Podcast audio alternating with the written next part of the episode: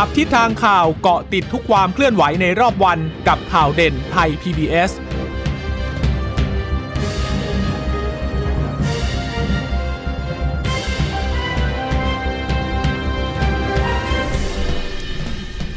สวัสดีคุณผู้ฟังทุกท่านค่ะ ขอต้อนรับเข้าสู่ข่าวเด่นไทย PBS นะคะ วันนี้พบกับดิฉันพึ่งนภากล้องพยาบาลแล้วก็คุณสาวรักษ์จากวิวัฒนากุลค่ะ สวัสดีค่ะค่ะ สวัสดีคุณผู้ฟังที่รับฟังข่าวเด่นไทย PBS ผ่านทางสถานีวิทยุที่เชื่อมโยงสัญญาณจากไทย PBS ทุกท่านด้วยนะคะ แล้วเพิ่งทราบนะว่าแฟนๆข่าวข่าวเด่นไทย PBS เนี่ยส่วนใหญ่ก็อยู่ในต่างประเทศโอ้ก็เริ่มเป็นหน้าที่ค่ะยินดีใหญ่เลยนะคะ ก็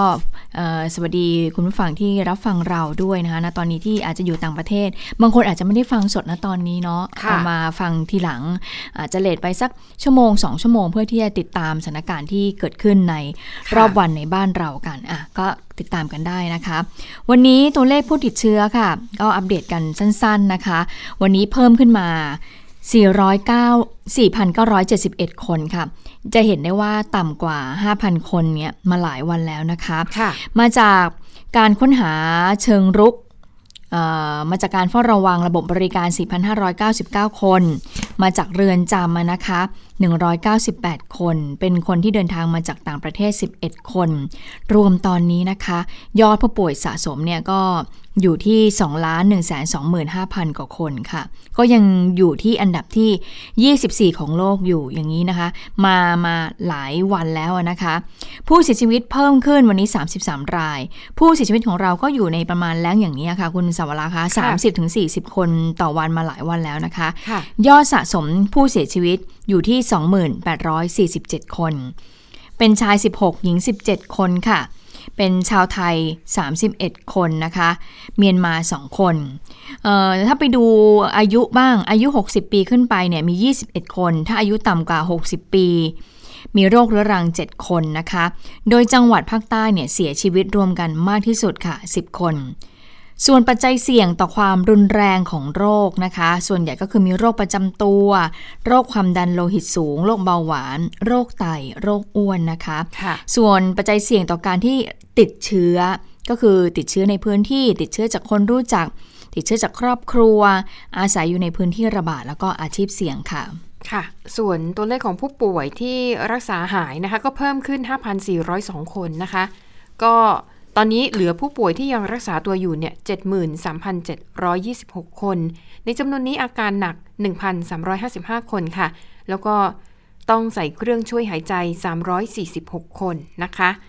อ่าสำหรับผู้ติดเชื้อรายใหม่นะคะสำหรับวันนี้ 10 อันดับแรก กรุงเทพมหานครก็ยังคงครองแชมป์อันดับหนึ่งนะคะ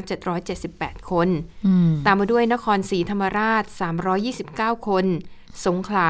302 คน เชียงใหม่ 208 คน สุราษฎร์ธานี 196 คน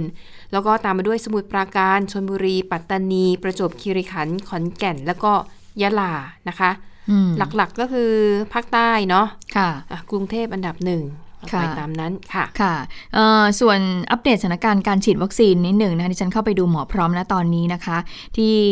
หมอพร้อมเนี่ยเขามีการรายงานณเวลาในช่วง 12นาฬิกา25 นาทีก็จะอัปเดตกับกับเอ่อเอ่อบทที่เรามีอยู่ในมือนะคะ ก็คือตอนนี้ฉีดสะสมแล้วค่ะ คุณสาวราคะ 94 ล้านโอ้โห1 7 7 2ค่ะ0 9 โดสค่ะอืมเออก็อีก 6 ล้านกว่าอีกหกล้านกว่าๆค่ะ ถ้าถ้าถ้าถ้าหกล้านกว่าเนี่ย สิ้นเดือนธันวาคมนี้ก็น่าถึงแหละ ก็น่าจะถึงนะเออก็น่าจะถึงแต่ทีนี้ในเรื่องของการที่จะต้องอหาคนมาฉีดนี่แหละ เพราะว่าตอนนี้ก็เริ่มมีเชื้อไวรัส กลายพันธุ์โอมิครอนเข้ามาใช่ไหมค่ะบางคนก็มีความคิดที่ว่าโอ้ไม่ต้องไปฉีดหรอกเพราะว่าเชื้อ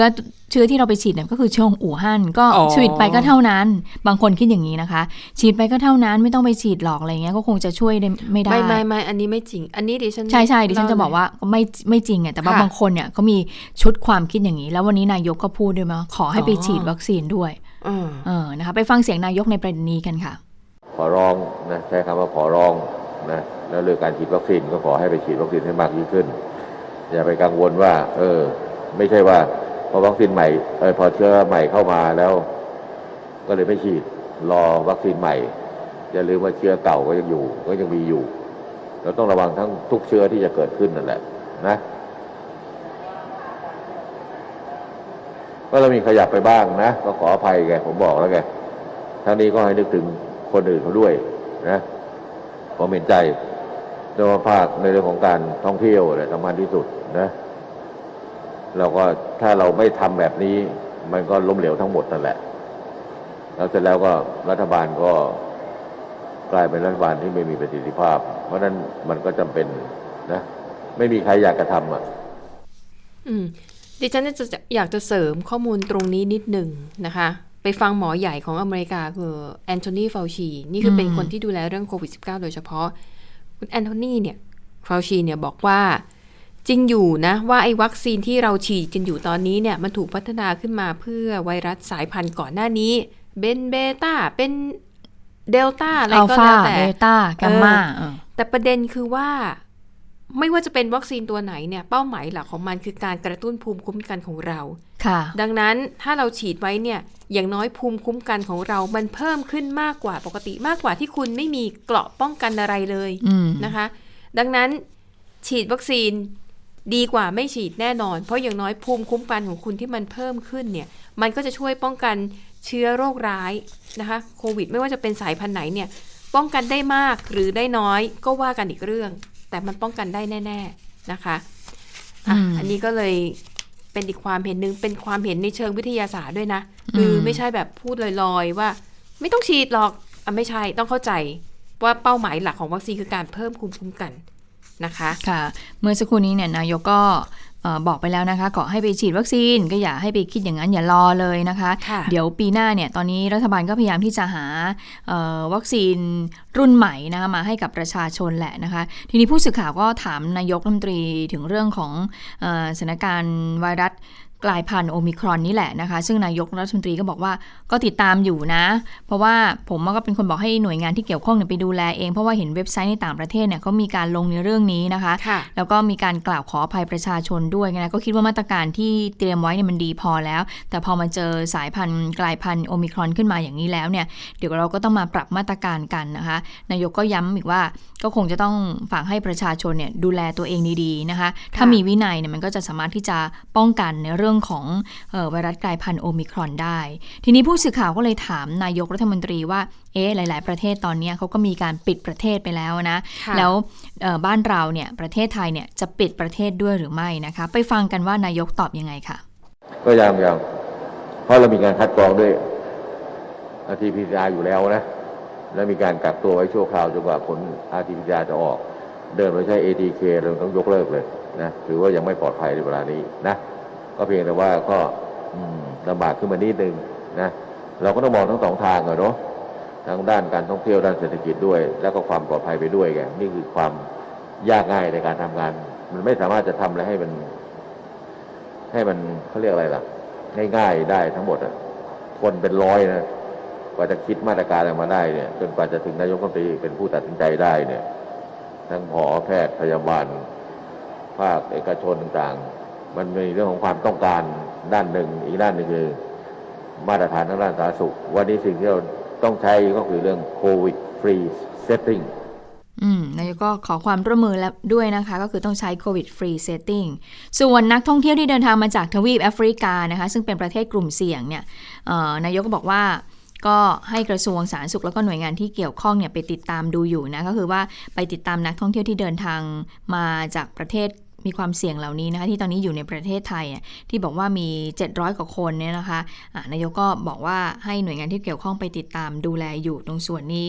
แล้วนายกก็พูดถึงเรื่องของมาตรการที่เตรียมคลายล็อกให้กับผู้ประกอบการด้วยว่าอาจจะต้องเลื่อนออกไปบ้าง โดยพื้นที่ที่เป็นแบบปิดหรือเสี่ยงสูงเนี่ยค่ะก็คงจะต้องเลื่อนไปก่อนนะอืมแล้วก็จะดำเนินการเยียวยาก็จะนำเข้าคอรมอให้พิจารณาในเร็วๆนี้นะคะ ทีนี้นายกบอกว่าขอความเห็นใจ ให้นึกถึงประชาชนคนอื่นๆด้วยค่ะหากรัฐบาลไม่ทำแบบนี้มันก็จะล้มเหลวไปทั้งหมดเลย แล้วก็กลายเป็นรัฐบาลที่ไม่มีประสิทธิภาพสำหรับผู้ประกอบการผับบาร์คาราโอเกะก็ต้องขยับไปก่อนดูสักเดือนหนึ่งก่อนนะ จากที่เคยกำหนดไว้เดิมก็คงจะต้องปรึกษาแพทย์แล้วก็กระทรวงสาธารณสุขดิฉันเพราะตอนนี้มันว่ายังไม่เลื่อนมันยังไม่เลื่อนล่นขึ้นมาไง ของเดิมนี่คือ 16 16 มกราคมปีหน้า นี่อาจจะถอยลงไปอีก ไม่แน่โอ้ย ก็มีการฟังแล้วพูดกันไม่แน่ หนักใจแทนผู้ประกอบการในกลุ่มนี้จริง ๆ เลยค่ะนอะคุณพึ่งนภาแต่แต่ประเด็นหนึ่งที่ดิฉันสนใจก็คือไอ้ประเด็นติดตามนักท่องเที่ยวเอ่อจากกลุ่มประเทศเสี่ยงเป็นไง ตามเจอไหม เขาเนี่ยนายกก็สั่งการอยู่บอกให้หน่วยงานที่เกี่ยวข้องใช่ไหมเมื่อสักครู่นี้ทีนี้พค่ะบตรออกมารับลูกแล้วล่ะพบตรก็สั่งหน่วยงานที่เกี่ยวข้องนะคะ ก็สั่งตำรวจเนี่ยให้ไปติดตามมานะคะว่าเอ่อจะต้องเร่งติดตามเนี่ยที่มีข้อมูลอยู่ในมือก็มีประมาณ 200กว่าคนนะคะ ไปฟังเสียงของเอ่อโฆษกสำนักงานตำรวจแห่งชาติกันค่ะ เป็นหน่วยงานนะที่ทำงานร่วมกับหน่วยงานด้านสาธารณสุขนะครับ ไปดำเนินการติดตามนะครับ ผู้ที่เดินทางมาจากกลุ่มประเทศเสี่ยงนะครับเพื่อที่จะให้เจ้าหน้าที่จากหน่วยงานสาธารณสุขนั้น ได้ดำเนินการตรวจสอบนะครับ ได้ดำเนินการเอ่อทดสอบว่าเอ่อมีการติดเชื้อหรือว่าอย่างไรนะครับเพื่อจะดำเนินการในด้านสาธารณสุขต่อไปนะครับ ซึ่งก็ถือว่าเป็นการดำเนินการในเชิงรุกนะครับอืมอันอันนั้นเป็นคือแอฟริกาใต้จากที่เข้ามาทั้งประเทศไทยใช่ไหมใช่ที่เข้ามาในประเทศไทยอะนะคะค่ะเออนอกจากนี้เนี่ยทางเอ่อ พันตำรวจเอกกฤษณะพัฒนาเจริญนะคะ ขออภัยค่ะ รองโฆษกสำนักงานตำรวจแห่งชาติก็บอกว่าในวันนี้ในวันวันที่1ธันวาคมค่ะเมื่อวานนี้เนี่ยมีการประกาศพื้นที่นำร่องด้านการท่องเที่ยว สีฟ้าเพิ่มเติม โดยยังคงยึดการจำหน่ายสุราไม่เกินเวลาห้าม ตามระเบียบที่ทางราชการกำหนดเอาไว้นะคะค่ะซึ่งขณะนี้เนี่ยทางพบตรก็เน้นย้ำให้ตำรวจทุกเอ่อ ทุกภาคเลยภาค1ถึง9เนี่ยนะคะ ไปกวดขันดูแล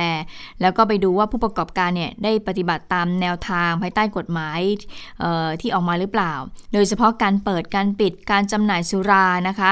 เออนอกจากนี้เนี่ยก็คงจะต้องไปดูด้วยดูด้วยนะคะเรื่องของการรวมตัวมั่วสุมที่เสี่ยงที่อาจจะก่อให้เกิดโควิด -19 ด้วยนะคะแล้วก็แหล่งอบายมุกต่างๆ ตรงส่วนนี้เนี่ยบอกว่าตอนนี้เนี่ยตำรวจก็ลงพื้นที่อย่างเข้มงวดอะก็คือก็คงค่ะจะ ต้องต้องทำงานอย่างอย่างอย่างอย่างอย่างเข้มงวดจริง ๆ แต่ว่าไม่รู้ว่าในช่วงของค่ะปีใหม่ค่ะอืมคุณสวราเขาจะเข้มงวดอย่างนี้หรือเปล่าโอ้นะโหถ้าเข้มงวดนี่ก็หมดสนุกเลยเนาะฉลองกันได้ไม่เต็มที่นะคะอ่าไปดูอีกประเด็นกลับไปย้อนประเด็นเรื่องของที่มีการตามตัวนักท่องเที่ยวจากแอฟริกาใต้นะคะ เมื่อสักครู่เนี่ยคือเป็นภาพรวมทั้งประเทศใช่ไหมแต่ว่าที่ภูเก็ตค่ะเขากำลังให้ตรวจสอบนักท่องเที่ยวจากแอฟริกาใต้ที่เข้ามาภายใต้โครงการภูเก็ต sandbox นะคะคือในนั้นนะมีทั้งหมด 130 คน เขาบอกใน 130 คนตามเจอแล้ว 17 รายนะคะแล้วก็ยังคงพำนักอยู่ในจังหวัดเนี่ย57 ราย ส่วนที่เหลือเนี่ยโหเกิน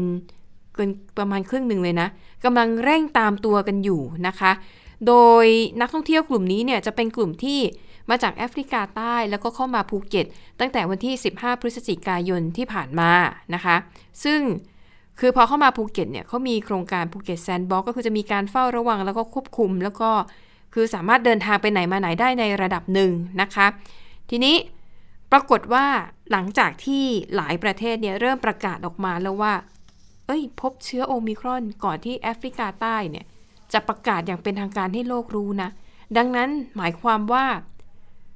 ก่อนวันที่ 24 พฤศจิกายนเนี่ยเชื้อโอมิครอนเนี่ย คนที่มีเชื้อนี้น่าจะเดินทางเข้าไปในหลาย ๆ ประเทศแล้ว นี่ก็เลยเป็นเหตุผลหนึ่งนะคะ ที่ทำให้ประเทศไทยเนี่ยพยายามติดตามตัวคนที่เดินทางมาจากแอฟริกาใต้นะคะ ก็อันนี้ก็เป็นในส่วนของจังหวัดภูเก็ต ก็ต้องติดตามดูกันว่าจะจะเจอทั้งหมดหรือไม่ เพราะว่าบางทีเนี่ยข้อมูลที่เขากรอกตอนในแบบฟอร์มตอนเข้าเมือง อาจจะไม่ใช่ที่อยู่ที่มันตรงกับความเป็นจริงไงหรือบางทีกรอกชื่อโรงแรมไว้แล้วถึงเวลาอาจจะไปอยู่กับ เพื่อนคนอื่น ซึ่งไม่มีข้อมูลปรากฏอยู่ในเอ่อฐานข้อมูลของเอ่อเรียกว่าหน่วยงานที่ดูแลเรื่องคนเข้าเมืองนะคะอาจจะอืมทำให้ตามตัวกันยากหน่อยอืมนะคะ ก็คือสรุปว่าตอนนี้เนี่ยที่ที่อยู่ที่ภูเก็ตที่ทางภูเก็ตบอกก็คือว่าเดินทางออกนอกราชนาจักรไปแล้วอืม58 คนค่ะคงเหลืออยู่ในประเทศไทย 72 คนอ๋อ โดยพำนับอยู่ในจังหวัดภูเก็ต 57 คนค่ะขณะนี้ทางเอ่อตมจังหวัดภูเก็ตก็ประสานกับโรงแรมต่างๆ จนอืมทราบที่อยู่ของ 17 คนแล้วอะนะคะค่ะอะก็คงจะต้องติดตามเอามาตรวจสอบ RT PCR ซ้ำกันอีกทีนะคะอืมเรื่องของโอมิครอนวันนี้เนี่ยก็เข้าสู่ที่ประชุมสภาด้วยนะคะเพราะวันนี้เนี่ยมีการประชุมสภา ก็มีการตั้งกระทู้ถามสดเนี่ยซึ่งวันนี้รัฐมนตรีว่าการกระทรวงการท่องเที่ยวและกีฬาเนี่ยก็ได้มาตอบกระทู้ถามสดด้วยวาจาค่ะของคุณวรสิทธิ์เสียงประสิทธิ์ สสสตูลพักภูมิใจไทยด้วยนะคะเอ่อก็มีการตั้งกระทู้ถามทางพิเอ่อทางรัฐมนตรีพิพัฒน์ก็ลุกขึ้นตอบก็บอกว่า ผลชี้วัดการเปิดประเทศ แล้วก็แนวทางในการขยายโครงการหลังจากนี้ รวมถึงการรับมือเชื้อโควิดกลายพันธุ์ บอกว่าจากสถานการณ์เชื้อโควิดกลายพันธุ์เนี่ย ที่เกิดขึ้นตอนนี้นะคะ ยังไม่ส่งผลกระทบค่ะ ให้นักท่องเที่ยวแถบยุโรปหรือว่าอเมริกาเนี่ยยกเลิกเที่ยวบินที่จะเดินทางมาไทยค่ะซึ่งในส่วนของรัฐบาลนายกก็มีการกำชับให้หน่วยงานที่เกี่ยวข้อง คัดกรองนักท่องเที่ยวที่เข้ามาอย่างเข้มงวดนะคะ แล้วก็ติดตามนักท่องเที่ยวที่เดินทางมาจากทวีปแอฟริกา ตั้งแต่วันที่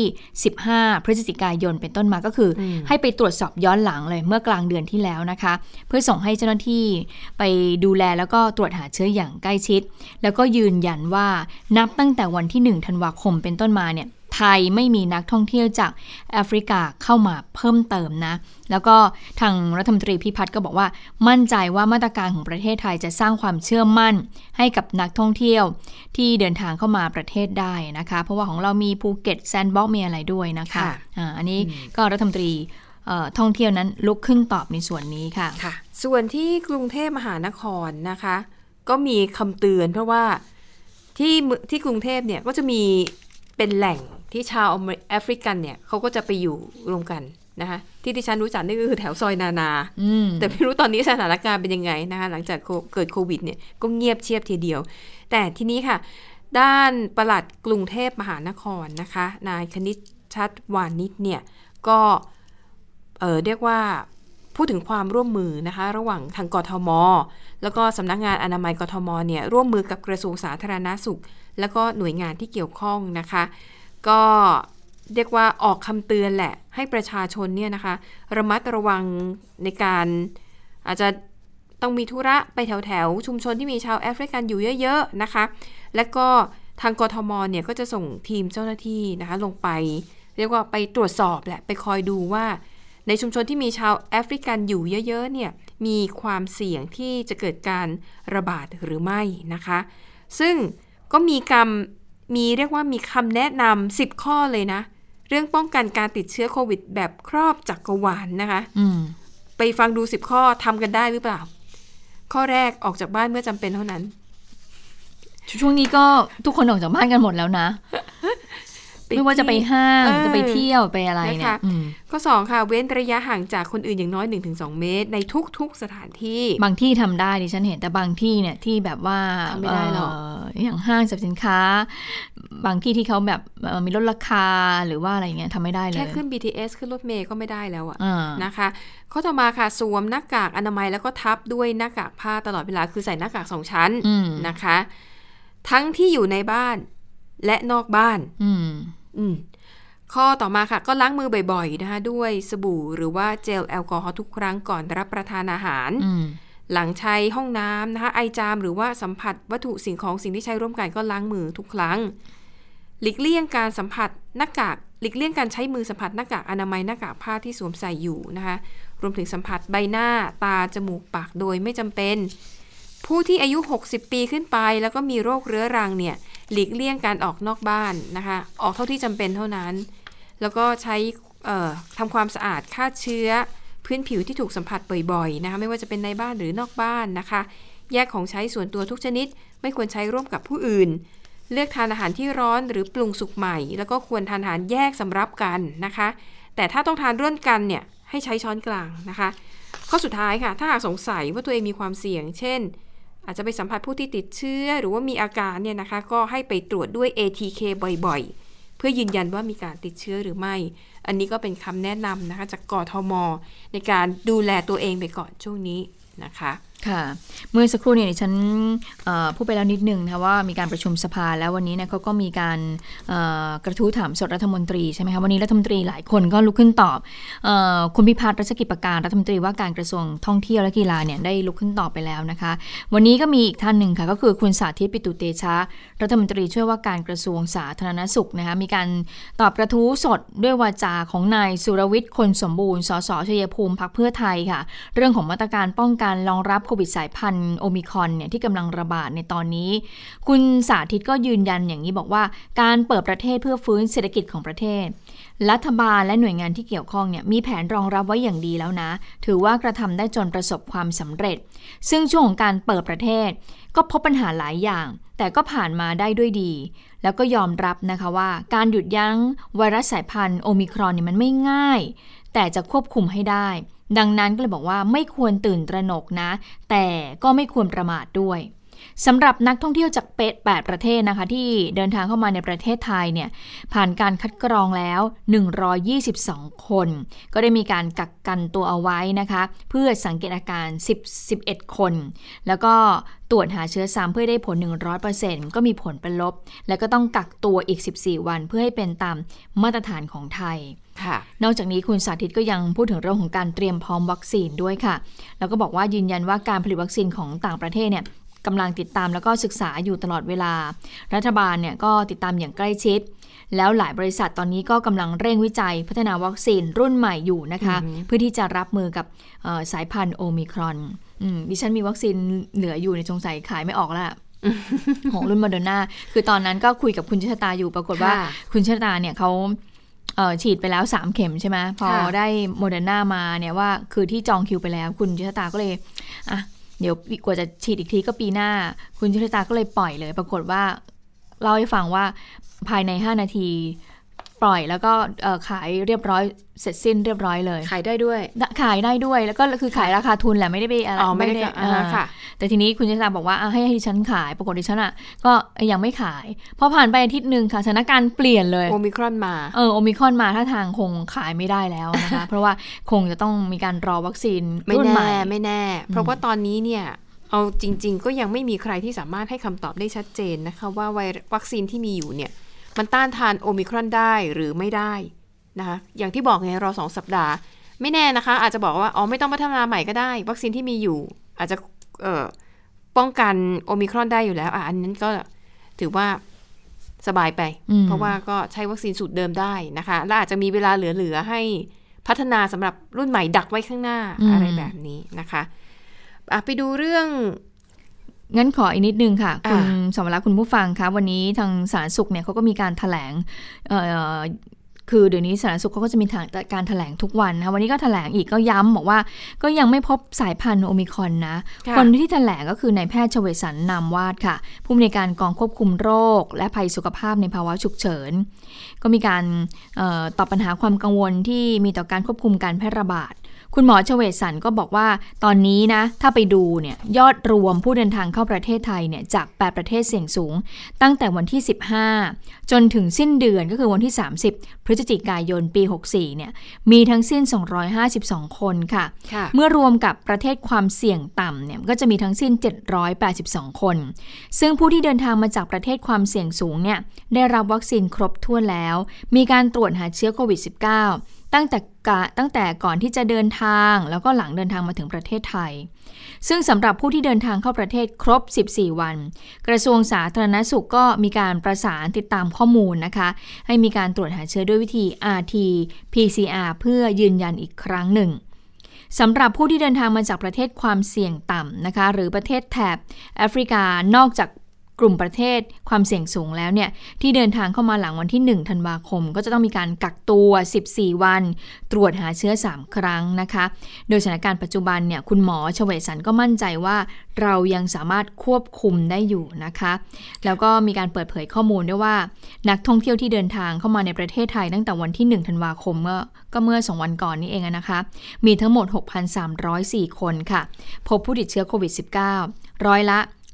0.14 นะคะ ประเทศที่เข้ามามากที่สุด 5 อันดับ คุณสวรักษ์คะอืมค่ะหนึ่งคือโรมาเนียเออมาได้ไง มาเยอะเนาะแปลกเหมือนกัน820 คนเลยค่ะรองลงมาคือสหรัฐอเมริกา4 646 คนค่ะรองลงมาอีกอันดับ 3 คือเกาหลีใต้ 578 คนค่ะแล้วก็ตามมาด้วยสหรัฐอาหรับเอมิเรตส์และเยอรมนีค่ะ ค่ะ อะ ก่อนจะไปเรื่องของ สถานบริการในตอนกลางคืนนะคะอืมไปดูเรื่องของวัคซีนกันก่อน ก็3ธันวาคมนี้นะคะ ใครที่อยากจะฉีดเข็ม3อืมอยากได้ไฟเซอร์โมเดอร์นา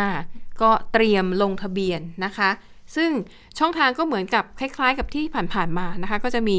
ค่ายโทรศัพท์มือถือ 3 ค่าย แล้วก็มีของบริษัทโทรคมนาคมแห่งชาตินะคะที่ให้ความร่วมมือนะคะเออรับลงทะเบียนนะคะ ก็ สำหรับวัคซีนเข็ม3เนี่ยนะคะ จะเปิดสำหรับ 1. คนที่ฉีดแอสตรา2เข็มแรกไปแล้วอืมโดยต้องได้รับเข็ม 2 ก่อนวันที่ 31 กรกฎาคมนะคะ ไม่ว่าจะฉีดที่ศูนย์ไหน ไม่เกี่ยวนะคะ ได้แอสตราไปแล้ว 2 เข็ม และเข็มสุดท้ายได้ก่อนวันที่ 31 กรกฎาคม อันนี้เข้าข่ายนะคะ จะได้รับวัคซีนเข็มที่ 3 เป็นไฟเซอร์หรือโมเดอร์นาอันนี้ เขาไม่ได้บอกว่าเลือกได้หรือเปล่านะ แต่บอกว่าศูนย์จะจะได้รับการฉีดตามที่ศูนย์ได้รับจัดสรรมาจากกรมควบคุมโรคนะคะ ส่วนคนที่ฉีดแอสตราสองเข็มแรกจากศูนย์ฉีดวัคซีนกลางบางซื่อ ถ้าท่านไปฉีดที่นั่น ไม่จำเป็นต้องลงทะเบียนจองคิวอีกนะคะอืมเพราะว่าทางศูนย์บางซื่อเนี่ยเขาจะส่ง SMS แจ้งกำหนดวันให้คุณเนี่ยไปฉีดเข็มกระตุ้นเอง ไม่ต้องไปลงทะเบียนใหม่นะคะอะดังนั้นสำหรับใครที่ไม่ได้เข้าข่ายที่ว่ามาเนี่ยนะคะ3ธันวาคมคือวันพรุ่งนี้เนี่ยลงทะเบียนผ่านเครือข่ายโทรศัพท์มือถือทั้ง 4 ค่ายได้นะคะ ก็มี AIS True d t a c แล้วก็ของโทรคมนาคมแห่งชาตินะคะ เริ่มตั้งแต่เวลา 9 นาฬิกา ลงทะเบียนวันพรุ่งนี้ แต่ว่าจะเริ่มฉีดวันที่ 5 ถึง 28 ธันวาคมนี้นะคะ สถานที่ก็คือ ศูนย์ฉีดวัคซีนกลางบางซื่อนะคะ ตั้งแต่ 9 โมงเช้าถึง 5 โมงเย็น ไม่แน่นะไอช่วงเวลาเนี้ยเราอาจจะครบตามเป้าก็ได้ 100 ล้านโดส ไปกระจุกกันอยู่ที่สถานีกลางบางอ๋อซื่อเป็นการอืมฉีดเข็มสามค่ะเอ่อสำหรับผู้ที่ฉีดเอสตราเซเนกานะคะอะพรุ่งนี้ก็เริ่มเปิดให้ลงทะเบียนกันแล้วนะคะ ทีนี้เอ่อตอนนี้เขามีการผ่อนผันก็คือว่าให้ขายแอลกอฮอล์ได้ในร้านอาหารนะถึงประมาณ3ามทุ่มมั้งผู้สื่อข่าวของเราวันนี้คุณนันทนีรายละเอียดเนี่ยเขาก็ไปไกลเลยไปเดอะมอลล์ท่าพระแถวฝั่งค่ะทนเขาก็ไปติดตามสถานการณ์ดูว่าถ้าเอ่อในกทมเนี่ยมีการเปิดให้อ่า ขายแอลกอฮอล์ในร้านอาหารอย่างนี้ได้แล้วเนี่ยจะค่ะส่งผลทำให้ร้านอาหารเนี่ยเอ่อขายดีขึ้นหรือเปล่านะคะ ซึ่งผู้ประกอบการเนี่ยโอ้โหตอบเสียงเดียวกันว่าแน่นอนค่ะ ไปฟังเสียงกันค่ะมาตรการผ่อนคลายนะครับที่ทางรัฐบาลเอ่อผ่อนคลายมาเนี่ยช่วยทางผู้ประกอบการร้านอาหารได้เยอะเลยนะครับเพราะก่อนหน้านี้ก็ทราบอยู่เนาะว่าเราเจอปัญหาเรื่องโควิด เราก็กระทบหนักพอสมควรนะครับ แต่ว่าหลังจากผ่อนคลายมาเนี่ยบรรยากาศทุกอย่างดีขึ้นนะครับ การค้าการขายยอดขายของร้านก็ดีขึ้นนะครับ มาตรการการ ผ่อนคลายเรื่องของอแอลกอฮอล์นะครับเนี่ยก็ก็มาสร้างสีสันนะครับให้กับให้กับผู้ที่ลูกค้าที่มาทานเนาะบางทีแบบตกเย็นๆค่ำๆหรือว่าบางทีชาวต่างชาติที่ยังอยู่ในในประเทศไทยเราเนี่ยนะครับเย็นๆเขาก็ชอบสังสรรค์กันนะครับ มาทานกันเบาๆอะไรอย่างเงี้ยนะครับ ก็ช่วยทำให้เออยอดร้านค้าดีขึ้นเขาก็มานั่งแฮงเอาท์กันมากขึ้นอะไรประมาณนี้ครับ เราเองก็กำลังขออาชาเนาะ นะครับให้เรียบร้อยนะครับ แต่มาตรการปัจจุบันของเราก็มีการเว้นระยะห่างมีแอลกอฮอล์นะครับเพื่อให้ทางคุณลูกค้าทุกๆท่านนะครับ ที่เข้ามาเนี่ยปลอดภัยนะครับจากโควิดนะครับพนักงานของเราทุกคนนะครับ ก็ฉีดวัคซีนเรียบร้อยรวมถึงตัวผมเองด้วยก็เรียบร้อยสามเข็มละนะครับ ก็ต้องขอบคุณรัฐบาลขอบคุณทุกๆฝ่ายผู้บริหารลูกค้าทุกท่านนะครับที่ได้เข้ามานะครับได้ได้ช่วยจัดการ นะครับ แล้วก็โดยเฉพาะลูกลูกค้าทุกๆท่านที่ที่หลังจากที่เราเปิดเปิดเปิดประเทศแล้วเนี่ยช่วยกันออกมาใช้จ่ายนะครับช่วยกันออกมาทานข้าวมามาใช้ชีวิตนะครับ ตามปกตินะครับ ซึ่งช่วยผู้ประกอบการนะครับ อย่างพวกเรามาก ๆ เลยนะครับ มีผลนะครับมีผลมีผลคืออาผมว่าเพิ่มเพิ่มยอดขายเพิ่มเพิ่มแบบจำนวนลูกค้าที่เข้ามาในร้าน เพราะว่าเขามีทางเลือกมากขึ้นในการที่จะเอ่อทานอาหารในร้านครับ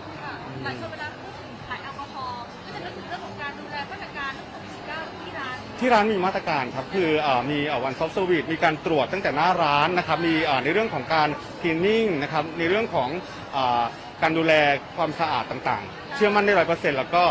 มีการจำกัดในการเข้าด้วยครับ อืมแล้วก็มีผ่อนคลายเรื่องของเวลาในการเปิดปิดเอ่อห้างสินค้าต่างๆนะคะก็ทำให้คนเนี่ยไปจับจ่ายแล้วก็นั่งกินกันมากขึ้นนะคะเพราะว่าถ้าเกิดว่าไปจำกัดเวลานะคะก่อนหน้านี้จำกัดเวลาสองทุ่มอย่างเงี้ยปรากฏว่าเลิกงานก็6กโมงทุ่มหนึ่งแล้วนะคะอืมจะไปกินข้าวร้านอาหารก็คงไม่ได้ แล้วแถมไปร้านอาหารไปร้านอาหารก็ต้องซื้อกลับมาอีกค่ะลำบากอีกนะคะตอนนี้ก็มีการผ่อนคลายมากขึ้นก็จะเห็นว่าร้านอาหารตามศูนย์ ตามห้างสรรพสินค้าเนี่ยก็เริ่มมีคนเยอะขึ้นแล้วค่ะ ค่ะอะไปดูอีกเรื่องหนึ่งอันนี้เป็นเรื่องที่มีคนจำนวนมากนะคะที่ได้รับความเดือดร้อนอันเนื่องมาจากการซื้อประกันภัยนะคะของบริษัทเดวันประกันภัยเอะรู้สึกว่าประเด็นนี้เนี่ยในรายการสถานีประชาชนของไทย PBS เนี่ยตามมาตลอดเลย ก็ตามมาตลอดนะคะก็คือวันนี้ก็เรียกว่าพาผู้ที่ได้รับสัมภาษณ์ผู้ที่ได้รับความเสียหายด้วยนะคะ ก็หลายคนบอกเนี่ยนัดจะจ่ายเงินให้เนี่ยสองรอบแล้วนะ ก็ไม่ได้จ่ายสักที นัดครั้งล่าสุดเนี่ยคือพรุ่งนี้ เดี๋ยวพรุ่งนี้ก็ต้องติดตามกันอีกทีว่าจะจ่ายตามที่นัดหมายไว้หรือไม่นะคะ ซึ่งล่าสุดค่ะ ทางเลขาธิการคณะกรรมการกำกับ และส่งเสริมการประกอบธุรกิจประกันภัยนะคะ ดร สุทธิพล ทวีชัยการเนี่ยก็ได้เปิดเผยถึงผลการประชุมนะคะของคณะกรรมการดังกล่าว ที่เห็นชอบค่ะ ให้บริษัทเดวันประกันภัยจำกัดมหาชน หยุดรับประกันวินาศภัยชั่วคราวนะคะ ตั้งแต่วันที่ 1 ธันวาคมนี้เป็นต้นไป เหตุผลก็เพราะว่า บริษัทนี้มีฐานะทางการเงินไม่มั่นคง มีหนี้สินเกินกว่าทรัพย์สิน จัดสรรสินทรัพย์หนุนหลังไม่เพียงพอตามที่กฎหมายกำหนด แล้วก็มีสินทรัพย์สภาพคล่องไม่เพียงพอสำหรับการเรียกร้องค่าสินไหมทดแทนนะคะ แล้วก็ปรากฏว่าอัตราส่วนความเพียงพอของเงินกองทุนนั้น ต่ำกว่าเกณฑ์ที่กฎหมายกำหนด แล้วก็ยังพบหลักฐานว่าบริษัทไม่มีเจตนาที่จะแก้ไขฐานะทางการเงินของบริษัททำให้ไม่มั่นไม่สามารถมั่นใจได้เลยนะคะว่าบริษัทเนี่ยจะมีความสามารถในการชำระหนี้ตามภาระผูกพันที่มีต่อผู้เอาประกันภัยหรือประชาชนได้นะคะ มีการจ่ายค่าสินไหมทดแทนล่าช้า ก็ถือว่าเข้าข่ายเป็นการฝ่าฝืนหรือไม่ปฏิบัติตามประกาศกระทรวงพาณิชย์ ว่าด้วยหลักเกณฑ์วิธีการและระยะเวลานะคะ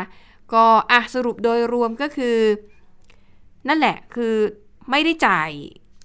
ค่าสินไหมทดแทนให้กับประชาชนตามที่ควรจะเป็นนะคะ ก็เลยทำให้มีประชาชนมีผู้เสียหายเอที่ปรากฏในรายการสถานีประชาชนนี่คือพันกว่าคนเลยนะคะอืมก็เขาก็เลยรวมตัวกันอืมมาเรียกร้องให้ทางการเนี่ยช่วยแบบ เร่งให้หน่อยอืมนะคะนะคะอืมซึ่งก็มีเสียงของผู้เสียหายของเดวันประกันภัยด้วยนะเขาบอกว่าป่วยโควิดมา 20 กว่าวันแล้วเนี่ย ก็จะต้องออกมาหายป่วยแล้วเนี่ยก็จะต้องมาตามเงินประกันอีกนะคะ ก็เรียกร้องให้บริษัทเนี่ยเอ่อเห็นใจหน่อยเถอะนะคะอยากให้ไม่อยากให้เรื่องของการจ่ายเงินชดเชยออกไปเลยนะคะ ไปฟังเสียงผู้เสียหายกันค่ะ เหนื่อยค่ะ เพราะว่าหนูนอนโรงพยาบาลก็ 25 วัน แล้วยังต้องมานั่งตามประกัน มาติดตามบริษัทประกัน 7 ครั้งกับการเดินทางมาเดอะวันมันสุดๆเลยค่ะถ้าถามว่าทำงานไหมยังทำงานอยู่ แต่ต้องลาทั้งลากิจลาอะไรแล้วโดนหักหลายอย่าง แต่เราก็ต้องมา เพราะว่าอันนี้มันเป็นเงินที่เราคิดว่า เออ เราหยุดงานไป แล้วหยุดรักษาตัวไป แล้วคิดว่าเออเราจะได้เอามาใช้ในช่วงที่เราเอาเงินเก็บหรือเราไปกู้ยื่นกู้ยืมอะไรใครเขามา หรือเราขอเงินพ่อกับแม่เรามาก่อน เพื่อมาใช้ในช่วงที่เราเป็นโควิด กลับกลายเป็นว่าเราไม่ได้เงิน เราต้องรอรอ ไม่รู้ว่าจุดมุ่งหมายของเราจะจบเมื่อไหร่อะค่ะ อืมนะคะก็ค่ะ ก็อยากให้เห็นใจเพราะว่ามีผู้เสียหายอย่างนี้เยอะเลยนะหลายคนนะคะอืมอะก่อนที่จะไปติดตามต่างประเทศสั้น ๆ นิดนึงค่ะ สภาเห็นชอบตั้งกรรมาธิการวิสามันศึกษาการเปิดสถานบันเทิงแบบครบวงจรค่ะเป็นเวลา 90 วันนะคะ ก่อนที่จะสรุปรายงานส่งให้กับคณะรัฐมนตรีพิจารณา คือประเด็นนี้วันนี้เนี่ยสภาก็มีการเอ่อพิจารณาในยตินี้กันนะคะหลังจากเมื่อวานเนี้มีผู้เสนอยติเนี่ยเกี่ยวกับเรื่องของการจัดตั้งสถานบันเทิงแบบครบวงจรเนี่ยถึง 12 ยติด้วยกันนะคะอืมค่ะแล้วระหว่างที่ในสภาเนี่ยก็มีการเสนอยติอยู่ทางเครือข่ายเอ่อผู้ที่ไม่เล่นการพนัน ผู้ที่คัดค้านการตั้งบ่อนคาสิโน ตัวแทนเยาวชนต่างๆ เขาก็ไปยื่นหนังสือนะคะเรียกร้องบอกว่าไม่อยากให้มีการตั้งบ่อนคาสิโนเลยนะคะ เพราะเขาก็เกรงว่ามันจะกระทบต่อปัญหาทางสังคมที่เกิดขึ้นอืมแต่ปรากฏว่าเมื่อวานนี้มีสสเนี่ยก็แบบว่ามียติเนี่ยโอ้โหสิบกว่ายติ แล้วก็มีค่ะเอ่อการให้ความเห็นประกอบกับยติของตัวเองนะคะ และค่ะในที่สุดแล้ววันนี้สภาก็เห็นชอบนะคะในการเอ่อตั้งกรรมาธิการนะคะบอกว่าสภาเนี่ยเห็นชอบมติ 310 ต่อ 9 ค่ะ งดออกเสียง 10 นะคะ ก็สรุปเห็นชอบตั้งกรรมธิการวิสามันพิจารณาศึกษาการเปิดสถานบันเทิงแบบครบวงจร หรือที่เรียกว่า entertainment complex นะคะ เพื่อหาแหล่งรายได้ใหม่จากนักท่องเที่ยวต่างชาติเข้าประเทศเราอะอันนี้ก็เป็นความคืบหน้าที่เกิดขึ้นในสภาค่ะค่ะอะไปดูโอมิครอนในฝั่งของต่างประเทศกันบ้างนะคะ ก็เรียกว่า มีหลายประเทศแหละทยอยประกาศมาเรื่อยๆว่าอะพบผู้ติดเชื้อคนแรกแล้วนะนะคะ ก็ที่ได้รับความสนใจมากที่สุดประเทศหนึ่งคือสหรัฐอเมริกาค่ะนะคะโอ้โหสาห์ตั้งการดซะอย่างดีสุดท้ายก็พบเชื้อพบพบผู้ติดจนเชื้อได้พบผู้ติดเชื้อคนแรกแล้วใช่นะคะเป็นคนที่เดินทางมาจากแอฟริกาใต้ตั้งแต่วันที่ 22 พฤศจิกายนนะคะ แล้วก็ 7 วันหลังจากนั้นเนี่ยถึงจะตรวจพบเชื้อ ก็เอ่อไปพบที่นครซานฟรานซิสโกรัฐแคลิฟอร์เนียของสหรัฐนะคะ เบื้องต้นเนี่ยก็ข้อมูลบอกแค่ว่าผู้ติดเชื้อคนนี้ ฉีดวัคซีนครบแล้วนะ แต่ว่ายังไม่ได้ฉีดเข็มกระตุ้น แล้วก็อาการป่วยมีเพียงเล็กน้อยเท่านั้นนะคะ แล้วก็สหรัฐเองอเมริกาเองเนี่ยก็มีนโยบายคล้ายๆกับไทยนะ คือเขาไปไล่เช็คว่า ผู้โดยสารก่อนหน้านี้เนี่ยที่เดินทางเข้ามาในสหรัฐอเมริกาเนี่ยมีใครติดเชื้อโควิด -19 ได้หรือเปล่านะคะอืมสายพันธุ์โอมิครอน ก็เขาบอกว่า ทางศูนย์ควบคุมแล้วก็ป้องกันโรคของสหรัฐหรือ CDC ค่ะ บอกว่าออขอให้สายการบินต่างๆ ในสหรัฐเนี่ยส่งมอบข้อมูลรายชื่อผู้โดยสารที่เดินทางมาจากพื้นที่ทางตอนใต้ของแอฟริกา ให้เจ้าหน้าที่ให้หน่วยงานของสหรัฐบาลสหรัฐนะคะ เพื่อที่จะได้นั่นแหละไปไล่ตรวจสอบ ไปไล่ดูว่าติดเชื้อหรือเปล่านะคะ คือบางคนมาถึงอาจจะยังไม่แสดงอาการก็ได้นะคะ แต่พอมาอยู่ไประยะหนึ่งเนี่ย อาจจะแสดงอาการและอาจจะแพร่เชื้อนะคะอันนี้เป็นความกังวลเหมือนที่หลาย ๆ ประเทศก็เป็นนะคะ นอกจากนี้ค่ะสหรัฐก็ได้นำมาตรการนะคะบังคับสวมหน้ากากอนามัยกลับมาใช้อีกครั้ง โดยต้องสวมนะคะระหว่างที่เดินทางด้วยเครื่องบินรถโดยสารรถไฟ หรือแม้แต่อยู่ในสนามบินแล้วก็ในสถานีรถไฟก็ต้องสวม แล้วก็บังคับไปจนถึงวันที่ 18 มีนาคมนี้ ซึ่งแต่เดิมเนี่ย คำสั่งนี้มันจะสิ้นสุด 18 มกราคมก็ขยายต่อไปอีกประมาณ 2 เดือนนะคะ แล้วก็เหตุการณ์นี้ค่ะก็ทำให้หลาย ๆ ผู้จัดงานหลาย ๆ ที่นะคะก็ต้องยกเลิก อย่างในแอฟริกาใต้เนี่ยแน่นอนกำลังมีการระบาดของโอมิครอนเลยนะคะเขาบอกว่าที่นั่นเนี่ยเขามีการจัดเทศกาลดนตรีในเมืองบาลิโทนะคะค่ะปรากฏว่า 8 ชั่วโมงแรกจัดไปแล้วนะ แล้วก็เขาจะมีการตรวจคัดกรองผู้เข้าร่วมงานนะ ปรากฏว่าแค่ 8 ชั่วโมงแรกนะคะ ตรวจพบว่ามีผู้เข้าร่วมงานติดเชื้อ 36 คน จากผู้ที่เข้ารับการตรวจทั้งหมด 940 คนนะคะ ในจำนวนคนที่ติดเชื้อเนี่ย เป็นคนที่เข้ามาร่วมงานเทศกาลดนตรี 32 คน อีก 4 คนเป็นเจ้าหน้าที่นะคะ อันนี้ก็เป็นความคืบหน้าที่เกิดขึ้นในแอฟริกาใต้อืมส่วนที่องค์การอนามัยโลกนะคะภาคพื้นอเมริกาค่ะ ก็ออกมาแสดงความเห็นนะคะบอกว่า ตอนนี้เนี่ยประเทศต่างๆ ในภูมิภาคอเมริกา น่าจะเริ่มทยอยพบผู้ติดเชื้อสายพันธุ์ใหม่นี้ เร็วๆนี้แหละ คือคุณฟาวชีเนี่ยนะคะ ที่เป็นหมอใหญ่ของสหรัฐอะเขาพูดเลยว่า ประเด็นเนี่ยไม่ได้อยู่ที่ว่าเราจะเจอไหมประเด็นอยู่ที่ว่าเราจะเจอเมื่อไหร่ม คือเจอแน่อืมนะคะ เพราะว่าตอนนี้นะคะ ทั้งในแคนาดาในบราซิลเนี่ย เจอแล้วดังนั้นในประเทศอื่นในทวีปอเมริกาก็คงไม่แคล้วน่าจะต้องเจอเหมือนกันนะคะ ในขณะที่เลขาธิการองค์การสหประชาชาตินะคะแอนโตนิโอกูเตเรสเนี่ยก็ออกมาประนามอีกครั้งหนึ่งนะคะ บอกว่าไม่เห็นด้วยกับการที่หลาย ๆ ประเทศเนี่ยใช้มาตรการจำกัดการเดินทาง อย่างอิสราเอลกับญี่ปุ่นเนี่ยคือห้ามเที่ยวบินจากต่าง ห้ามชาวต่างชาติเข้าประเทศเลย ในขณะที่ส่วนใหญ่เนี่ยจะใช้วิธีห้ามเที่ยวบินจากประเทศที่อยู่ทางตอนใต้ของแอฟริกาเข้ามาใช่ไหมคะซึ่งเลขาธิการ UN บอกว่าการกระทำแบบนี้เนี่ยถือว่าไม่ยุติธรรม ถือเป็นการลงโทษประเทศทางตอนใต้ของแอฟริกานะคะ แล้วก็มองว่ามาตรการจำกัดการบินเนี่ยมันไม่ได้ช่วยควบคุมการระบาด สิ่งที่ควรทำก็คือ เพิ่มขั้นตอนเพิ่มขั้นตอนการตรวจคนเดินทางเข้าประเทศ เช่น ก่อนออกเดินทางใช่ไหมค่ะตรวจหาโควิดจากประเทศต้นทาง ค่ะ อะถ้าไม่มีตรวจแล้วไม่มีเอาขึ้นเครื่องบินมาอ่าพอมาถึงประเทศปลายทาง ตรวจอีก ตรวจอีกรอบอืมแล้วก็มีระบบติดตามตัวนะคะ ซึ่งหลายองค์กรพูดเหมือนกัน เพราะว่าวิธีการนี้เนี่ย มันจะช่วยให้การเดินทางยังทำได้ การบินการเดินทางไปท่องเที่ยวหรือไปทำมันยังทำได้นะคะ ก็ต้องดูว่าเดี๋ยวจะมีประเทศไหนที่ผ่อนคลายบ้างเพราะหลายประเทศเนี่ยก็เหมือนกับเขาก็รู้สึกเหมือนถูกตำหนินะนะคะ หลายประเทศบอกว่าอะเดี๋ยวมาตรการนี้จะใช้แค่ชั่วคราวนะ ขอเวลาตั้งหลักก่อน ขอเวลาตั้งหลักจัดมาตรการอะไรให้เรียบร้อยเร่งการฉีดวัคซีนให้ได้มากที่สุด เดี๋ยวก็จะเปิดเที่ยวบินตามปกติ แต่ว่าอาจจะต้องมีการเพิ่มมาตรการตรวจคัดกรองที่มันเข้มข้นมากขึ้นนะคะ ราะว่าคงไม่มีใครอยากให้โอมิครอนเนี่ยเอ่อระบาดเข้าไปในประเทศของตัวเอง มีข่าวเกี่ยวกับความคืบหน้าเรื่องการพัฒนาวัคซีนนะคะที่คิวบาค่ะค่ะ สถาบันด้านวัคซีนของที่นั่นนะคะ ก็กำลังสร้างโปรตีน RBD ของเชื้อโควิด -19 สายพันธุ์โอมิครอน เพราะเขาจะเอาโปรตีนตัวนี้เนี่ยมาพัฒนาวัคซีนที่มีชื่อว่าโซเบรานาพลัส จะเป็นวัคซีนเวอร์ชั่นใหม่ของคิวบาเพื่อรับมือกับโอมิครอนโดยเฉพาะนะคะ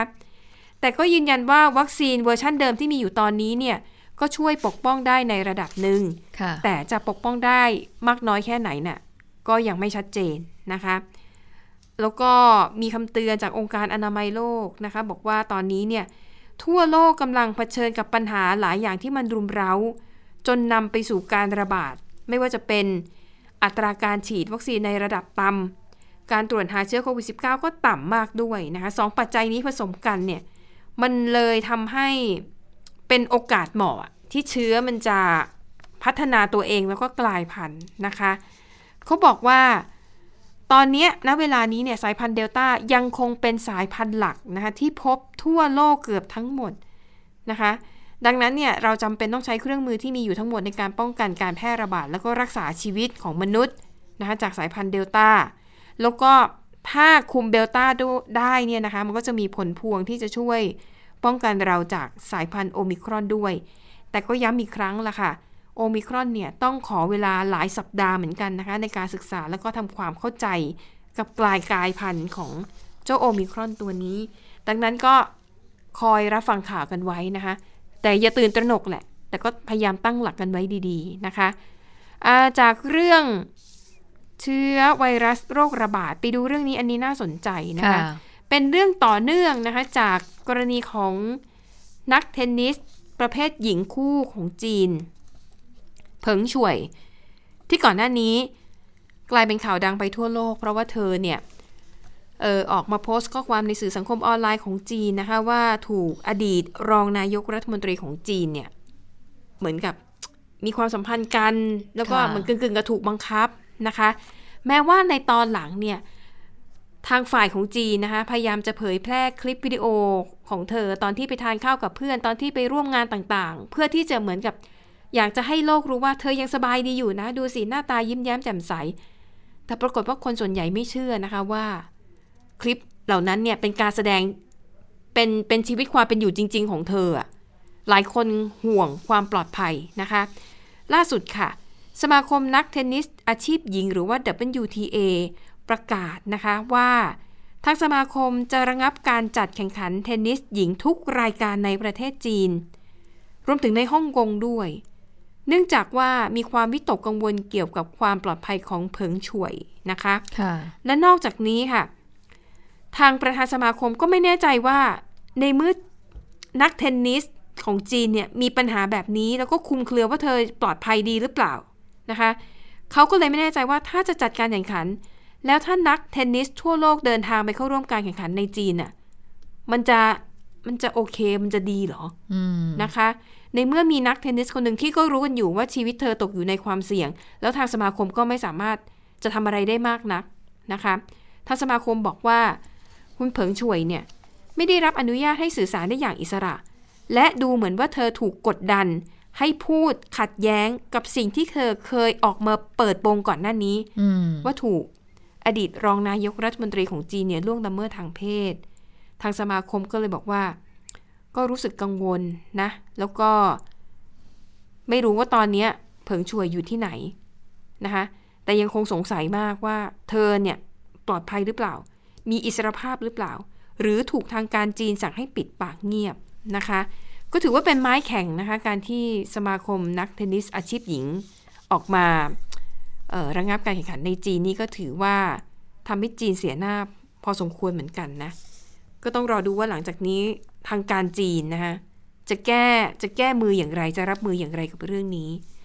ส่วนอีกเรื่องหนึ่งเรื่องนี้ก็น่าสนใจเหมือนกันนะคะ ค่ะ เป็นเรื่องของ Facebook ค่ะถ แถลงข่าวว่าอืมต้องเรียกบริษัทเมตาแล้วเนาะเขาเปลี่ยนชื่อแล้วเออบริษัทเมตาเจ้าของ Facebook นะคะค่ะประกาศว่าทางบริษัทเนี่ย ได้ลบบัญชีมากกว่า 500 บัญชี ที่พบว่ามีความเชื่อมโยงกับเครือข่ายการให้ข้อมูลอันเป็นเท็จอืมนะคะที่มีความเกี่ยวข้องกับเรื่องของจีน ปรากฏว่ามีเคสหนึ่งอันนี้เด็ดมาก ทาง Facebook เนี่ยนะคะเขาเชื่อว่า คนที่ใช้ชื่อบัญชีว่าวิลสันเอ็ดเวิร์ดแล้วอ้างตัวเองว่าเป็นนักชีววิทยาชาวสวิตเซอร์แลนด์เนี่ย คือเขาอ้างตัวนะ แล้วคนนี้เนี่ยก็มักจะโพสต์ข้อความคือเขียนเป็นภาษาอังกฤษ แล้วก็ลักษณะเนี่ยเหมือนกับเป็นนักวิชาการเขียนนะนะคะ แต่เนื้อหาเนี่ยคือมักจะกล่าวโทษสหรัฐอเมริกาว่า สหรัฐอเมริกาเนี่ยพยายามจะเข้าแทรกแซงการค้นหา ที่มาของไวรัสโควิด -19 ในประเทศจีนเออสรุปว่าเขาเขาเขาเขาตรวจถึงไหนแล้วอะก็ดูเท่าที่เรารู้อะแหละค่ะ เพราะว่าถ้าทางการจีนไม่ให้ความร่วมมือเราก็คือสงสัยว่าอ่าอาจจะหลุดมาจากห้องแลบแต่หลุดมาโดยที่ไม่ได้ตั้งใจอืมแต่มันก็รู้ได้เท่านี้ เพราะถ้าทางการจีนไม่ให้ข้อมูล ปกปิดหลักฐานมันก็ยากนะคะ แต่ประเด็นคือว่า สื่อของทางการจีนน่ะ ก็ไปหยิบ quote เอาคำพูดของคุณวิลสันเอ็ดเวิร์ดเนี่ย ไปโพสต์แล้วก็เขียนข่าวในเชิงโจมตี รัฐบาลสหรัฐอเมริกา โดยไม่มีหลักฐานอื่นใดนอกจากถ้อยแถลงของคุณวิลสันเอ็ดเวิร์ดปรากฏว่า Facebook บอกว่า คือดูแล้วเนี่ย ผู้ชายคนนี้ไม่น่าจะมีตัวตนอยู่จริงอืมแล้วถึงขั้นที่สถานเอ่อสถานทูตของสวิตเซอร์แลนด์เนี่ยนะคะ ในจีนเนี่ยถึงกับโพสต์เลยนะว่า หากคุณรู้ตัวว่าคุณคือวิลสันเอ็ดเวิร์ดที่เป็นเจ้าของบัญชีนี้ กรุณามาแสดงตัวกับเราด้วยอืมเพราะว่าจากการตรวจสอบเราพบว่าค่ะ คือไม่มีคนชื่อนี้ที่เป็นนักไวรัสวิทยาอืมแล้วก็ไม่มีข้อมูลการเดินทางเข้าประเทศจีนของชาวสวิตคนนี้นะคะ ดังนั้นถ้าหากคุณมีตัวตนจริงเนี่ย ไม่ได้เป็นแค่บัญชีปลอมอย่างที่ Facebook กล่าวอ้าง กรุณามาแสดงตัวกับสถานทูตด้วยอืมเพราะว่าถ้อยแถลงที่คนนี้เขียนเนี่ย คือมันโจมตีสหรัฐอเมริกาแบบไม่ได้มีหลักฐาน เป็นการพูดลอยๆ อย่างเช่น บอกว่า มีเจ้าหน้าที่ขององค์การอนามัยโลกเนี่ยมาบ่นให้ผมฟังนะว่าสหรัฐอเมริกาเนี่ยแย่มาก พยายามจะกดดันอนามัยโลกให้เอ่อเข้าไปแทรกแซงจีน เรื่องการค้นหาต้นกำเนิดของโควิด -19 อะไรแบบเนี้ยนะคะ เขาก็เลยมีการแซวกันในสื่อออนไลน์ ว่านี่แหละคือตัวปลอมแน่ๆ คงไม่มีตัวจริงหรอก คือถ้าเป็นตัวจริงอะต้องเปิดตัวเปิดหน้าออกมาให้สัมภาษณ์กับสื่อได้แล้วสิทำไมแล้วคุณเนี่ยพูดไม่มีเหตุผลเลย แล้วสื่อที่เอาไปลงเนี่ย คือมีแต่สื่อของทางฝั่งจีนเท่านั้นอืมนะคะค่ะอะก็เลยเป็นการ ดิฉันว่ามันเป็นอีกยุทธศาสตร์หนึ่งของจีนในการเผยแพร่ข่าวปลอมที่มันลึกล้ำไปอีกขั้นน่ะอืมนะคะ มีการสร้างตัวตนปลอมขึ้นมาเอออันนี้ก็แปลกดีนะคะอะไปดูอีกที่หนึ่งนะ อันนี้ก็น่าสนใจนะคะ เป็นเรื่องของเวทีระดับประเทศนั่นก็คือเรื่องของเมียนมา เมียนมาอย่างที่เราทราบกันดีว่า ก่อนหน้านี้เนี่ยก็โดนอาเซียนคล้ายๆ กดดันนะคะก็คือ ไม่ยอมให้ตัวแทนจากภาคการเมืองหรือว่าภาครัฐบาล ของรัฐบาลทหารเมียนมาเข้าร่วม ทั้งการประชุมสุดยอดผู้นำอาเซียน ทั้งการประชุมสุดยอดอาเซียนจีนนะคะ ปรากฏว่าล่าสุดค่ะ แม้แต่เวที UN น่ะผู้แทนจากรัฐบาลฐานพม่ากก็จะไม่มีโอกาสได้เข้าไปนั่งนะนะคะค่ะคือตอนนี้เนี่ยคนที่ทำหน้าที่เป็นผู้แทนถาวรของเมียนมาประจำ UN เนี่ยก็คือจอโมตุน คนนี้คือตัวแทนจากรัฐบาลพลเรือนชุดก่อนนะคะ ก็คือยุคที่ซูจีอยู่ค่ะแล้วพอเกิดการรัฐประหารเขาก็ไม่ลงไงเขาก็ยืนยันว่าเขาได้อยู่ในตำแหน่งนี้โดยชอบทำเป็นอืมมาจากรัฐบาลที่ได้รับการเลือกตั้งมาจากประชาชนเขาก็ไม่ลง แต่ว่ารัฐบาลทหารเมียนมาเนี่ยพยายามจะส่งชื่อให้กับสหประชาชาติว่า จอมอตุนอะเขาไม่ใช่ผู้แทนของเราแล้วนะ เราเป็นรัฐบาลใหม่แล้ว เราจะส่งชื่อผู้แทนของเราไปให้คุณอ่าเพื่อให้ผู้แทนคนเนี้ยทำหน้าที่ไปประจำอยู่ที่ UN อืมนะคะ ปรากฏว่า ทาง UN นี่ก็ดิฉันว่าก็ก็ใช้ได้ทีเดียวนะคะค่ะเพราะว่าใน UN เนี่ยเขาจะมีคณะกรรมาธิการตรวจสอบ และพิจารณาหนังสือแต่งตั้ง ผู้ดำรงตำแหน่งทางการทูตของสหประชาชาติ คือไม่ใช่ว่าคุณจะส่งชื่อใครเข้าไปแล้วเขาจะได้ทำนะ จะต้องให้คณะกรรมาธิการเนี้ยตรวจสอบก่อน แล้วก็อืมอนุมัติก่อนถึงจะได้ ถึงจะได้ไปทำหน้าที่ แต่ปรากฏว่า พอพม่าส่งพอเมียนมาส่งชื่อมานะคะ คณะกรรมาธิการชุดนี้ค่ะ ใช้วิธีเลื่อนการอืมพิจารณาอักษรอักษรอะขออภัยค่ะเลื่อนการพิจารณาอักษรสารตราตั้งอืมผู้ดำรงตำแหน่งถาวรของเมียนมา แล้วก็มีอัฟกานิสถานด้วย อัฟกานิสถานนี่ก็ตอริบานไงอืมคล้ายๆกัน มาทรงคล้ายๆกันนะคะ ก็เลื่อนออกไปก่อน เท่ากับว่าผู้แทนที่รัฐบาลที่มาจากการยึดอำนาจของทั้งเมียนมาและอัฟกานิสถาน จะไม่ได้เข้าไปทำหน้าที่ เป็นผู้แทนถาวรประจำสหประชาชาตินะคะอะดังนั้นก็ถือว่าเป็นท่าทีขององค์การสหประชาชาติที่แบบชัดเจนมากค่ะๆนะคะ ก็อาจจะเป็นการสร้างแรงกดดันอย่างหนึ่งเพื่อทำให้รู้ว่าอืมประชาคมโลกเขาไม่ได้เขาไม่ได้ยอมรับคุณนะอืมการที่คุณแบบใช้อำนาจแล้วก็ยึดอำนาจแล้วก็ขึ้นมาปกครองประเทศแบบนี้เนี่ย ไม่โอเคอืมและอย่างที่อัฟกานิสถานเนี่ยก็สถานการณ์ก็ แย่ลงเรื่อยๆนะคะมตอนนี้แม้ว่าข่าวจะไม่ค่อยคือฮาเท่าไหร่เนี่ย แต่สถานการณ์เนี่ยไม่ดีขึ้นเลยค่ะ ประชาชนไม่มีเงินมอดอยากไม่มีงานทำตอริบานนี่ก็ยังคงกดขี่ผู้หญิงคือไม่ให้ไปทำงานไม่ให้ไปเรียนหนังสือ มันก็จะแย่ลงไปเรื่อยๆนะคะ ก็เดี๋ยวอีกไม่นานเราคงจะได้เห็นข่าวอีกครั้งแหละนะคะเพราะอืมหลายคนบอกว่าอัฟกานิสถานเนี่ยถ้าหากว่านานาชาติไม่เข้าไปช่วยเหลือเนี่ย มันจะกลายเป็นหายนะ นะคะค่ะอะไปต่อกันที่เรื่องนี่ไหมหัวลำโพงอ่าก่อนไปหัวลำโพงไปนิดหนึ่งได้ไหมคะที่ฉันค่ะเข้าไปตรวจสอบข้อมูล ก็บอกว่าญี่ปุ่นยกเลิกคำสั่งห้ามสายการบิน ขายตั๋วเดินทางค่ะเข้าประเทศแล้ว นะคะเมื่อวานนี้เนี่ยรัฐบาลญี่ปุ่นก็เพิ่งออกมาบอกว่าก็คือว่าเอ่อให้ห้ามสายการบินเนี่ยขายตั๋วเดินทางเข้าประเทศค่ะประมาณ 1 เดือนใช่ไหมก็คือเดือนธันวาคมนี้ เพราะฉะนั้นคนที่เป็นคนญี่ปุ่นเดินทางกลับประเทศเนี่ยก็กลับไปไม่ได้ หรือค่ะว่าคนนักท่องเที่ยวที่จะเดินทางไปญี่ปุ่นก็ไปไม่ได้นะคะก็บอกว่าเอ่อมาตรการดังกล่าวเนี่ยมีการพูดถึงถูกวิพากษ์วิจารณ์อย่างมากเลยนะว่าเป็นการสกัดการแพร่ระบาดเอ่อสายพันธุ์โอมิครอนเนี่ยที่มันเข้มงวดเกินความจำเป็นไปหรือเปล่านะคะค่ะล่าสุดก็บอกว่า นายกรัฐมนตรีฟูมิโอะคิชิดะของญี่ปุ่นค่ะก็ยอมรับว่าคำประกาศดังกล่าวของกระทรวงคมนาคมที่ออกมาเนี่ยเมื่อวันที่ 1 ธันวาคมเนี่ยสร้างความสับสนให้กับประชาชนมาก ก็เลยสั่งการให้เจ้าหน้าที่เนี่ยไปพิจารณาใหม่นะคะให้อย่างรอบคอบ ในกรณีที่ประชาชนเนี่ยต้องการเดินทางกลับประเทศอืมปรากฏว่า ชาวญี่ปุ่น แล้วก็ผู้ที่พำนักอาศัยถาวร ชาวต่างชาติที่อยู่ต่างแดนเนี่ยก็คือมีการพูดถึงกันอย่างมาก แล้วเขาก็บอกว่าถ้าเป็นอย่างนี้เนี่ยเขาจะไม่สามารถเดินทางกลับญี่ปุ่นได้เลยนะค่ะจนถึงปีหน้านะอืมยกเว้นนะคะก็คือผู้ที่จองตั๋วเครื่องบินไว้ล่วงหน้าแล้วนะคะอืมแล้วทางหัวหน้าคณะรัฐมนตรีเอ่อหัวหน้าเลขาธิการคณะรัฐมนตรีก็มีการถแถลงต่อสื่อมวลชนในวันนี้บอกว่า กระทรวงคมนาคมยกเลิกคำสั่งดังกล่าวแล้วค่ะ ขณะนี้อ๋อสายการบิน o r i p o n Airways แล้วก็ Japan Airlines ก็กำลังเร่งดำเนินการ กลับมาเปิดจองตั๋วเดินทางอีกครั้งนะคะอืมอืมอืมบอกว่าญี่ปุ่นเนี่ยยังคงจำกัดการเดินทางเอ่อของนักเดินทางอยู่นะคะ ให้เข้าค่ะเนี่ยต่อวันไว้ที่ 3,500 คนต่อวัน จากระดับเดิมนะคะ ที่กำหนดไว้ว่าจะเปิดรับนักท่องเที่ยวเดินทางขาเข้าได้วันละ 5,000 คนค่ะเ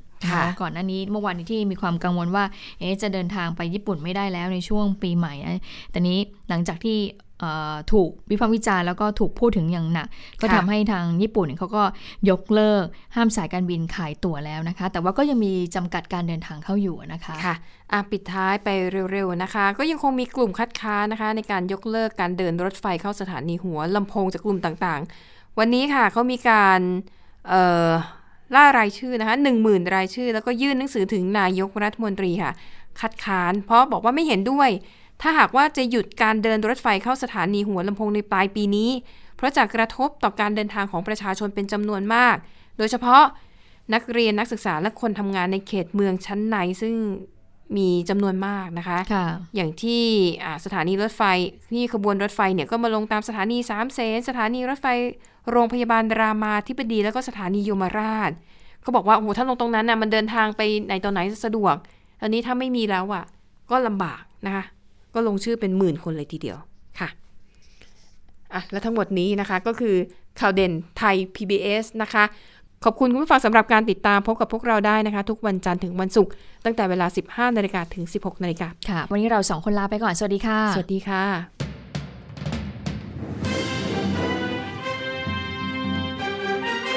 ติดตามข่าวเด่นไทย PBS ได้ทุกวันจันทร์ถึงศุกร์เวลา 15นาฬิกาทางไทย PBS Radio และติดตามฟังข่าวได้อีกครั้งทางไทย PBS Podcast